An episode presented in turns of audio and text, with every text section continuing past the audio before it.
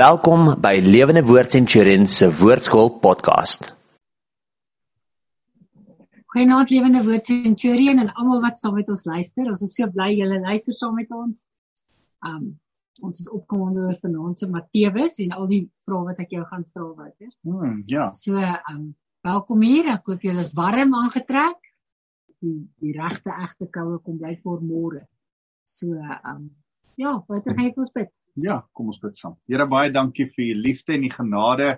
Uh ek ek dink so daaraan vandag dat u 'n goeie Vader is in elke opsig. En Here, ons is opgewonde om 'n bietjie ook daarvan te sien en te ervaar vandag dit wat ons verlede week saam geleer het dat u 'n Vader was wat oor Jesus uitgeroep het. Hierdie is my seun en weke welbehaag. En Here, dis wat u oor elkeen van ons, oor elkeen wat nou aanlyn kyk en en 'n uh, 'n uh, kind van u is wat u oor hulle uitroep is hierdie is my seun hierdie is my dogter in weke welbehaag en Here dis daarom dat ons die skrif wil ondersoek en meer van dit wil uitvind want ons het u lief Here. Ons wil in u woord inklim. Eer u Here Jesus. Amen. Goed nou Matteus 4 ehm um, ek, ek wil net weer vir julle sê oor hoekom ons die woordskool doen. Ek het net weer hierdie week besef wat 'n voorreg dat ons 'n gemeente is wat passievol is oor die woord van God. Dat ons in die woord intim en dat ons graag ehm um, meer uit die woord uit wil leer, maar dat ons glo dat die woord 'n transformerende krag in ons lewens is. Die die woord is het, het die vermoë tot om ons in in lyn te bring en goed in ons lewe uit te sorteer. Uh persoonlike probleme, krisisse in perspektief te bring, uh ons te leer in ons heiligmakingsproses, ons wandel met Christus. Um en daarom ouens, is dit so belangrik om lief te raak vir die woord, in die woord in te klim, die woord te bestudeer. So ek ek wil jou weer aanmoedig, elkeen van julle om 'n daaglikse rotine van Bybel lees te hê. Uh, onthou as as jy nie dit het nie, uh, kan jy op ons app opgaan. Uh, daar lees ek elke dag 'n hoofstuk uit die Bybel uit en bespreek dit so kort stukkie saam met jou en en het dan 'n gebed. Ehm um, maar uh, lees saam met my deur die Bybel. Ehm um, hier eenmal 'n week bestudeer ons dit, maar kry begin 'n honger kry om die woord te bestudeer. Dis dis nodig vir elkeen van ons. Ja, maar as ek sê dat jy onderbreek, daar's twee goed. Die eerste is op die app kan jy aflaai by die App Store Lewende Woord Centurion. Um as jy hierdie woordskool weer wil kyk op jou app, dan gaan jy kyk jy op jou app onder media. Daar sal jy sien daar lê al die woordskole. As jy ons daaglikse stukkie wil sien, sal jy sien dit is sommer as jy die app oopmaak, bo aan die app staan dagstukkie. En um wil jy praat oor wat jy behandel in die dagstukkies? In die dagstukkies is ek by een dag by Genesis, die ander dag by Matteus en die volgende dag by Psalms. Dis reg. So elke dag doen hy een hoofstuk van Genesis, die volgende dag een verdere Psalm, die volgende dag een ja. hoofstuk van Matteus. Okay. Ja. So dit is wat daar aangaan. So ons wil maar net sê vir die ouens wat nog nie die app het nie. Um hy's gratis, download hom net by die App Store Lewende Woord Centurion. Hmm, en en en ek wil ook sê tans is ek en dot hard aan die werk. Um die die Lewende Woord gemeentes sit saam 'n bedieningsskool op die been en uh dit gaan onder leiding van my en Dot wees om mee af te skop vir die eerste ruk en uh ek en Dot is geweldig opgewonde om 'n bedieningsskool op die been te bring. Dit lyk asof dit by Lewende Woord Centurion gaan gaan gehuisves word vir mm. al die lewende woorde in die land al 36 die die lewende woorde in die land uh, uh gaan ons pastore uh kinderkerkleiers en en en worship leiers oplei en ek is geweldig opgewonde oor dit. Um iets wat ons regtig 'n uh, 'n passie voor het ek en jy om pastore op te lei. Ons het al 'n paar pastore in ons bediening opgelei wat kerke van hulle eie geplant het en dis lekker om weer verder te gaan met 'n nuwe generasie jong mense. So as jy weet van iemand wat dalk nou matriek is of klaar studeer het of ergens in hulle lewe is maar hulle wil kerk plant of in die bediening ingaan uh voltyds uh, dan skryf hom volgende jaar by ons in. Ons is baie opgewonde daaroor en ons sal jou meer inligting gee as jy ons kontak. Ons gaan ook baie begin adverteer hieroor, maar kontak ons gerus as jy meer daaroor wil weet. Nou kom ons val weg met Matteus hoofstuk 4.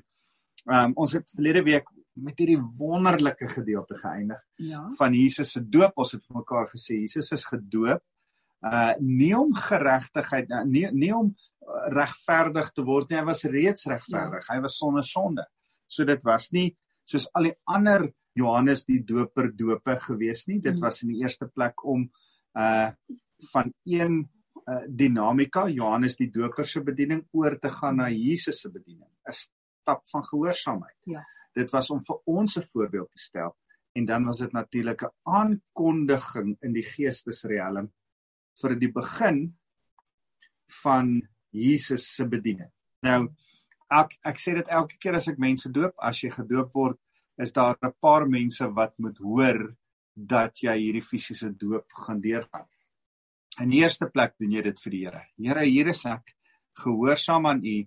Ek gaan my onder die water laat indruk. Het jy al ooit gedink hoe snaaks is dit om iemand onder die water in te druk? Vrouens, jou make-up kan nie dieselfde lyk daarna nie. Jou, niemand se hare lyk dieselfde daarna nie, die wat hare het. Ehm um, niemand se klere lyk dieselfde daarna nie en jy dis nie asof jy as ek jou vra was jy al gedoop en dan moet jy dink ja ek wonder of ek al gedoop is jy sal weet dat jy weet dat jy weet dat jy gedoop is ek aan my doop in Potchefstroom is 'n klein Christian Assembly kerkie baie goed onthou dit was bitterkoud en ek kan dit baie goed onthou jy kan seker jou doop Ja. in Hatfield kerk in die auditorium onthou Ja. ehm um, en en ek Uh ek dink as jy onder die water ingedruk word, is dit iets wat so spesifiek so is sodat jy dit self onthou. So God onthou dit, God weet dit. Jy moet dit kan weet en onthou. mm, Die mense om jou, dis 'n publieke getuienis vir die mense om jou dat jy jou lewe vir Christus gegee het. So ek ek doen nie privaat skelm uh, stil stil dope nie. Dis 'n publieke getuienis. Dis voor mense. Ek hou veral daarvan om dit in die kerk voor almal te doen. Ehm um, so dan is die die die ander persoon is die die engele en die demone moet daarvan weet. Satan weet van jou doop. En en ek ek sê altyd vir mense as ek hulle doop, dis asof jy 'n ander span se rugby trui aantrek. Jy het die hele tyd in hierdie span gespeel. Nou trek jy die ander span se trui. Jy was 'n springbok en nou jy skielik is jy 'n leeu. Nee, kan ons eerder leeu's wees en nou is ons nou is ons springbokke. Maar Natuurlik. Kan nie wag vir Saterdag nie. Maar jy skree vir 'n ander span. Jy was in Satan se span. Ja, dan was dit leeu's, maar maar in elk geval. Jy was in Satan se span. En nou is jy aan die Here se kant, springbok. nee, nee, nee. Ek maak dit 'n grap. en uh, maar daar's iets spesiaal daarvan om van Satan se kant af in die Here se span te begin speel, maar Satan weet dit ook. En nou is jy nie meer aan sy kant nie. En nou is jy per se 'n vyand van hom.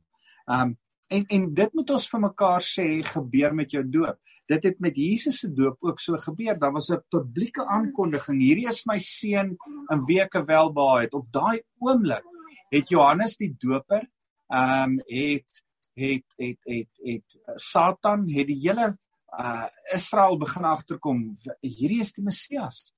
Um die mense wat opgelet het en kon sien hierdie is die Messias, maar veral die duiwel, hy het geweet. Ja. En daarom gebeur hoofstuk 4 vers 1 die versoeking. Hoor 'n bietjie wat gebeur vers 1 van hoofstuk 4. Daarop het die Gees Jesus die woestyn ingelei om deur die duiwel versoek te word. En nadat hy vir 40 dae en 40 nagte gevas het, het hy naderhand baie honger geword. En kom toe kom die versoeker na hom toe en sê vir hom. Nou kan ons net tot daar gaan eers.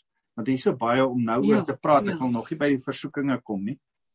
Ehm um, dis baie belangrik om op te let dat die Gees Jesus die woestyn ingelei het. Ja.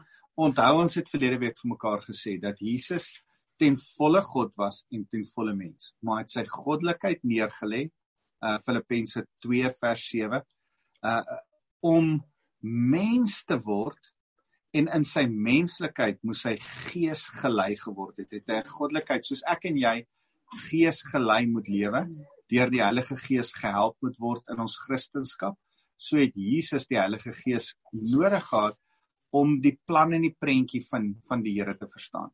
Um ek ek het ek het so rukkie terug so so mooi prentjie so 'n prent gekry oor hoe die Here se wil werk. Die Here se wil is 'n blou druk, 'n 'n 'n plan, 'n huisplan. Die van julle wat 'n huisplan kan lees, ek het op 'n stadium tegniese tekeninge gegee. Ek was onderwyser by 'n hoërskool vir tegniese tekeninge uh en toe later by 'n onderwyskollege en ek het ouens leer planne teken en en 'n plan as jy 'n plan het en jy volg die plan uh die bouer dan gaan die huis staan soos wat die argitek se prentjie in sy kop was. En partykeer maak die argitekte so 'n klein prentjie wat daar een kan staan, so 'n 'n modelletjie. Maar ek dink die Here het 'n plan vir elkeen van ons, 'n blou druk plan vir ons lewe. En dan as ons in hierdie plan van wat die Here vir ons lewe het inpas, dan dan bou die Here wat hy oorspronklik wou gehad het deur ons lewens bou die Here dit.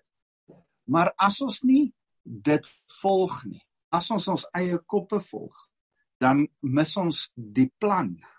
Ons mis die merk, hamartia, ja, yes. die sonde. Ja. En die Here wil hê ons moet presies in sy plan inpas.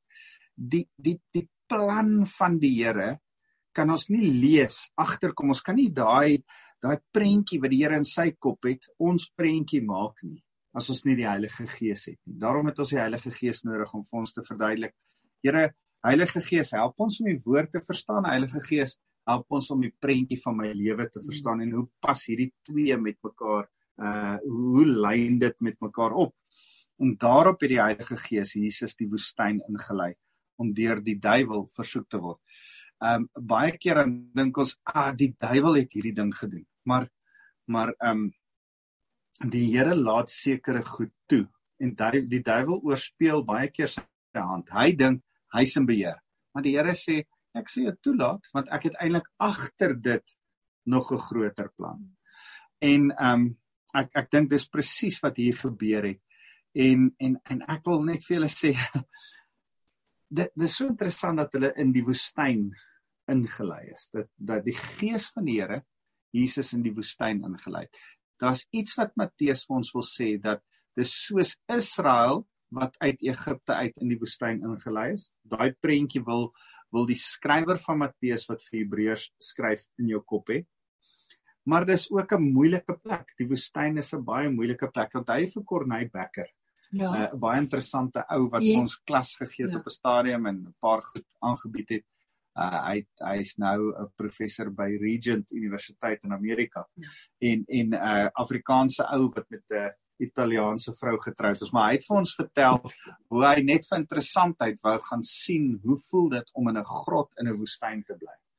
En hy het uh, ek dink 3 nagte geboek om in 'n oh. woestyn te bly en hy kon ek dink net 'n dag en 'n 'n 'n dag, 'n nag en die helfte van die volgende dag uithou en toe kan hy nie meer nie. Dis die ekstreme hitte en dan die ekstreme koue uh het hom net gevang en die absolute stilte en die verlatenheid hy sê dit was net vir hom te erg. Um ek ek dink nie ons besef. Ons hoor woestyn en uh, as ons hoor van van van Johannes die Doper wat in die ja. woestyn was of Jesus wat versoek is in die woestyn of iemand in die woestyn dan dan hoor ons dit maar ons besef nie die volle implikasie van woestyn. Um dis rof. Hmm en ehm um, ek ek ek wil hê jy moet pertinent dink dat Jesus in die woestyn moeilike plek ja, versoek was, moeilik vir sy liggaam. Uh nou hy was hy het toe vir 40 dae en 40 nagte gevas. So liggaamlik was hy ook nie meer sterk nie. Ja. Hy's moeg. Ja. Hy's dors, hy's honger. Ja. En, hy hy kon nie sonder water vas nie want mense liggaam of het was hy totale vas of het hy nee, hy het want jy kan nie sonder water gevas hy ja, ek dink hy het nog water, water. ja, want jy kan net 3 dae sonder water. Maar ek ek wil vir jou sê dat ehm um, vas ehm um, 40 dae vas is 'n geweldige moeilike ding. Jou liggaam word afgetakel. Mens kan 40 dae vas dis nie onmoontlik nie.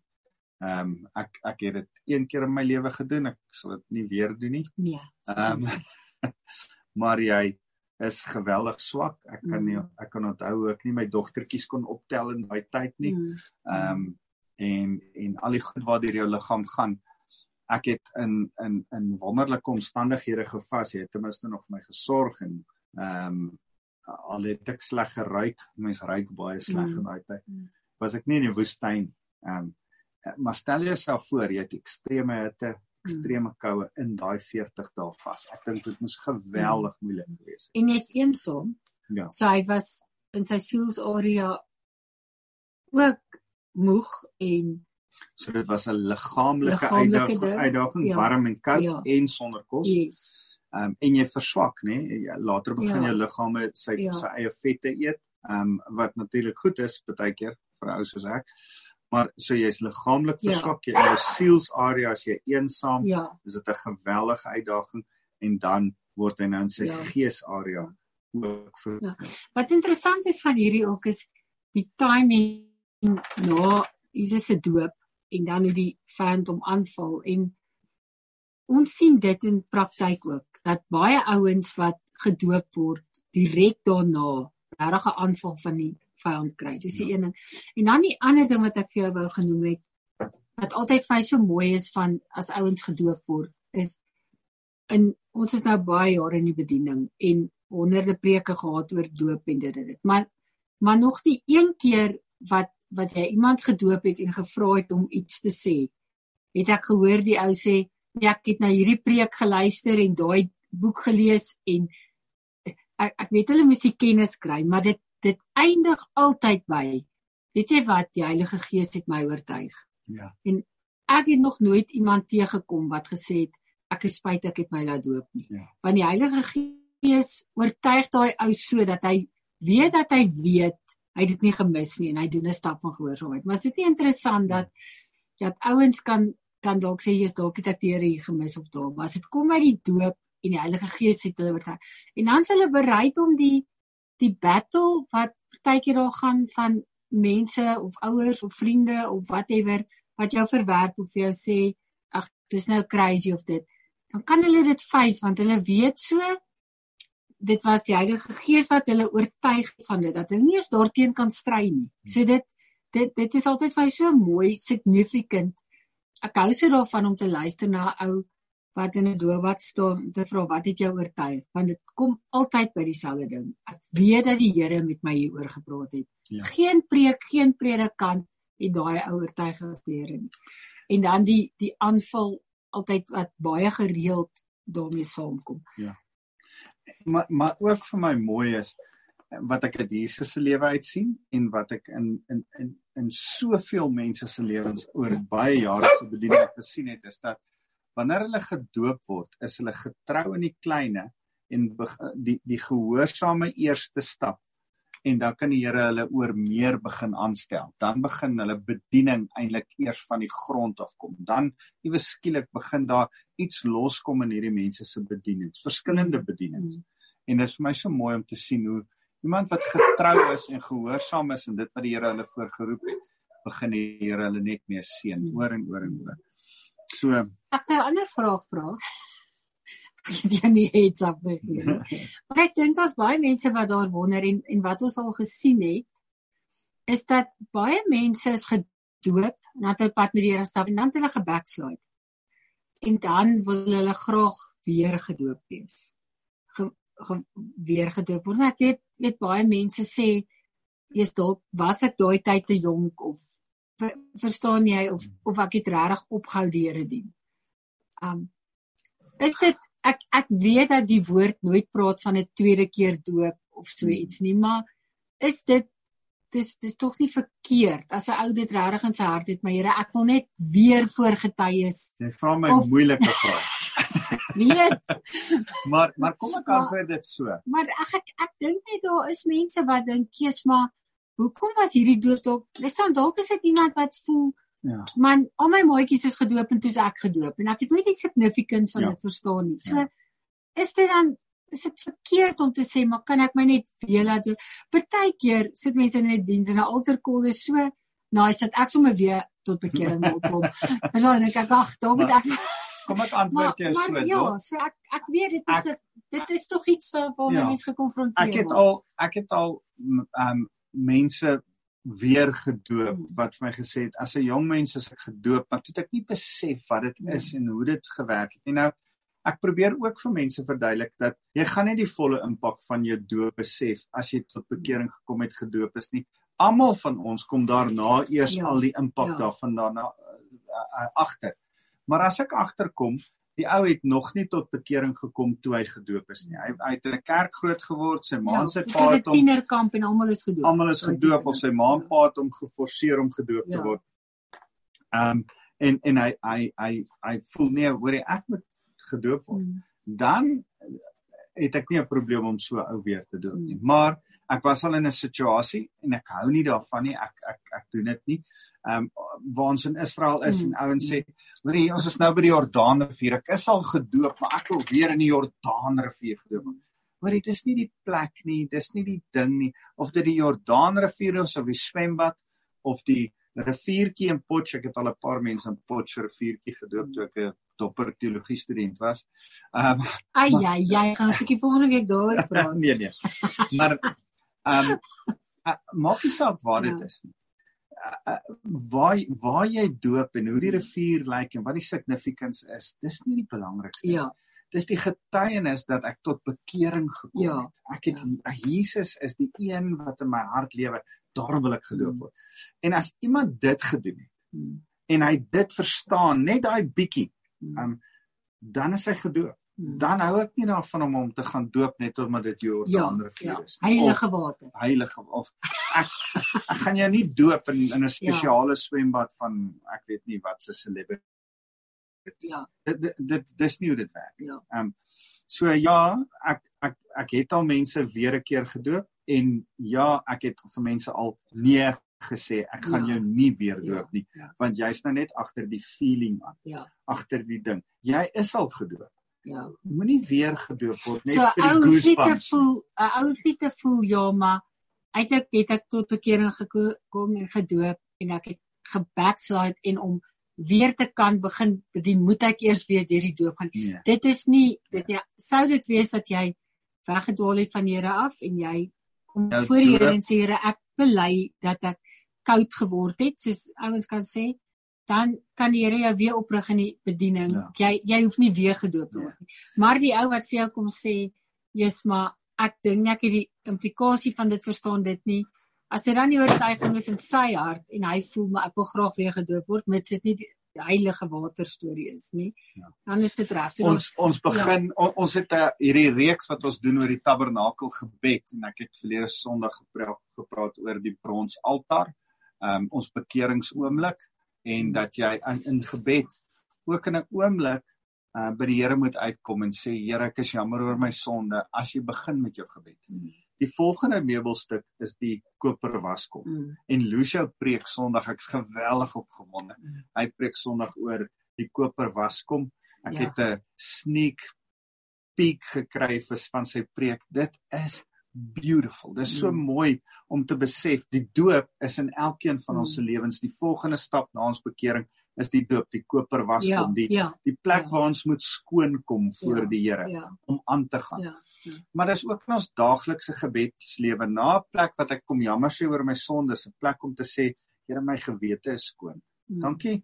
Ek ek hoef nie rituele oor oor en oor te doen nie. Here, dankie vir 'n skoon gewete en dat ek kan aangaan. Mm. Maar hierdie was net 'n advertensie vir Lucia se preek vir Sondag. Dan nou die app. Dis Dis by die incredible. Um, Ja. so ja. Nou nou moet ons aksie begin. Ja, nee, maar nee, het kies al oor hierdie kurvol, Ja, maar ja. ek dink dit is iets wat mense oorwonder. So ek kom, kom ons praat so 'n bietjie Mm. dat die gees hier's hier's Ja. drie drie gees groot gees uh, uh, mense, gees uh wesens betrokke, die Heilige Gees Mm. wat Jesus in die woestyn inlei en 'n gevalle engel, die duiwel, lei hom in versoeking. Nou, Ja, maar nou wat ek wonder hieroor is, ons sê die Heilige Gees lei Jesus in die woestyn. Is dit nie die die Heilige Gees wat Jesus lei om te vas en om bietjie weg te kom en nie net okay, die Heilige Gees lei in die woestyn en wat jy moet nou versoek word nie, maar die Heilige Gees lei ons nie in versoeking ah.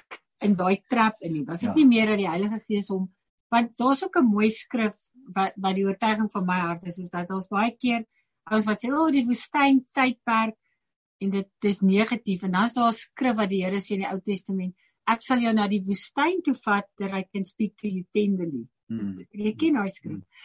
En toe ek daai skrif eendag kry in my soetheid, toe sê ek 'n woestyntyd hoef nie sleg te wees nie, want dis ook 'n plek wat die Here jou een kan vat om met jou mooi te praat. En dan wonder ek altyd oor die Heilige Gees wat Jesus weglei woestyn toe om te vas. Ek ek sien daai aspek. Kan ek dit vir jou so ja. beskryf? Ja. As as jy iets met yster wil bou, dan moet jy die sterkte van daai yster bepaal. En en dan toets jy daai yster of hy die draagkrag gaan hê. En jy toets hom ver bo wat hy gaan dra. Hmm. Toets jy dit. Uh selfs ingenieurs doen toetse op goed uh ver bo die ja. las wat dit op die ou en gaan dra. En hier is in die begin van Jesus se bediening en en hy gaan deur 'n deur 'n toetstyd hmm. deur die Heilige Gees. Ek wou amper sê 'n verhardingstyd waarin die Here met hom intiem kom connect uh, in sy vastheid. Maar dit gaan ook deur 'n deur 'n toetstyd. Nou dis interessant wat jy dit nou genoem. Jakobus sê, ek moet nou net die skrif kry in Jakobus uh 1 vers 7 dink ek ek gaan dit gou vir jou lees wat hy sê dat um uh, God kan nie vers, versoek word nie en versoek ook nie um ja iemand nie. Ja. Ek, ek wil dit net gou lees. Uh waar staan dit? Uh, ek ek probeer dit nou vinnig kry. Ehm um, ek kan nie nou Ja, maar dit dis ook wat sê Dis in Jakobus 1. Maar maar daar staan daar's 'n skrif in Jakobus 1. Probeer nou so vinnig scan, ek het dit nie nou by my nie wat net sê God kan nie versoek word nie hmm. en hy versoek ook ja, niemand. Ja. Maar as God nie kan versoek word nie en Jesus was God. Hmm. Wat dan nou van die versoeking deur die Satan? Hmm. Beteken dat Jesus nie God was nie. Nee nee, dit beteken net bloot dat Jesus sy godheid een kant toe mm. gesit het en in sy menswees bereid was om te sê ek sal deur die versoeking gaan vir my bediening se onthaalwe mm. vir almal vir ek en jy se onthaalwe se redding mm. in oog sal ek deur die versoeking ja. gaan. Man, ehm um, dis dis eintlik wonderlik. Maar maar kom ons praat 'n bietjie ehm um, ek daar's 'n ding van ken jou vyand. As as ek nou ek was mal oor die rugby en ek besef dat een van die goed wat van Rassie so 'n goeie coach maak, jy sal nou nie weet waarvan ek praat nie, is dat hy bestudeer en ontleed. Ek weet nie moet ek vra wat's rugby of wie's Rassie nie. wat gaan die minste skop? Ja, ek weet wie hy en ek weet ook wat's rugby. Hy hy ontleed sy vyand uh in vyand, sy opponente geweldig goed. En ek dink ons moet weet, ons moet kan sien en ons opponent ontleed. Ons opponent, ons vyand, ons uh vyand van ons van ons lewe is die duiwel. Die een wat kom volgens Johannes 10:10 10, kom moord, roof en steel. Die vyand uh, is is die duiwel in in in ons lewe en daarom moet ons so 'n bietjie stil staan en besef wie hy is hmm. en wat is sy taktik. Ons sien baie van sy taktik hier uit uit uit 'n drieledige taktik altyd. Hmm. Ehm um, ek wil dit gou vir jou sy taktik lees.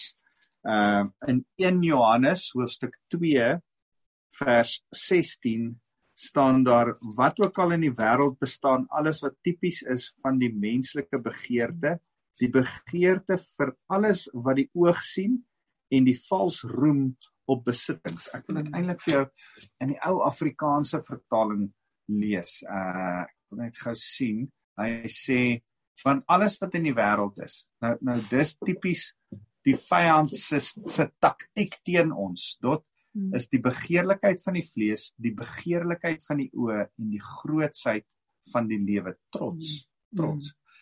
Uh is nie van die vader nie maar uit die wêreld Hierdie is Satan se Mm. taktiek, daai drie goed. Mm. En dis die dit is in lyn met die drie versoekinge Mm. wat Jesus nou deurgaan. Hy versoek hom eerste oor die begeerlikheid van van die lewe. Ehm um, uh, dit wat wat ons nodig het, the lust of Mm. of of our flesh. Uh ja, Ek gaan die Here, klippe broodjies maak. ek gaan ek wil kos hê. Ja. Dan die begeerlikheid van jou oë wat jy sien Mm. En en en en ek sal vir jou die koninkryke Mm. vir die wêreld gee. Kyk, daar's daar's dit voor jou oë. Uh, uh, baie van ons vrouens daar in die shopping mall, paar skoene, 'n handsak, wat ook al. Da, daar's iets. Uh manne, daai vrouens se lywe, verstaan jy? En die kar en die daar's goed wat Satan mans mee versoek en weer vrouens. Hy weet wat's jou swak Ja. Begeerlikheid van die oë. So begeerlikheid van jou vlees, begeerlikheid van jou oë. So moet ek my oë toemaak as ek by poetry stap in Ja. die shopping. Shopping mall Okay. hou toe jou oë. Okay. Uh, weet weet net om Satan te weerstaan. Ek sê jou leer hoe.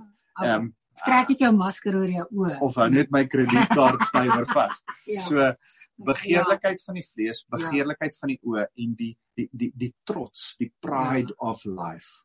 Dis ons ander probleem. Maar is dit nie ook 'n bietjie gees, siel en liggaam nie? Liggaam, die kos, siel areas, daai wat jy sien en beleef Ja, wil intellek en emosie. en daai daai hoogmoed, daai daai geestelike hoogmoed Ja. en okay. So Yes.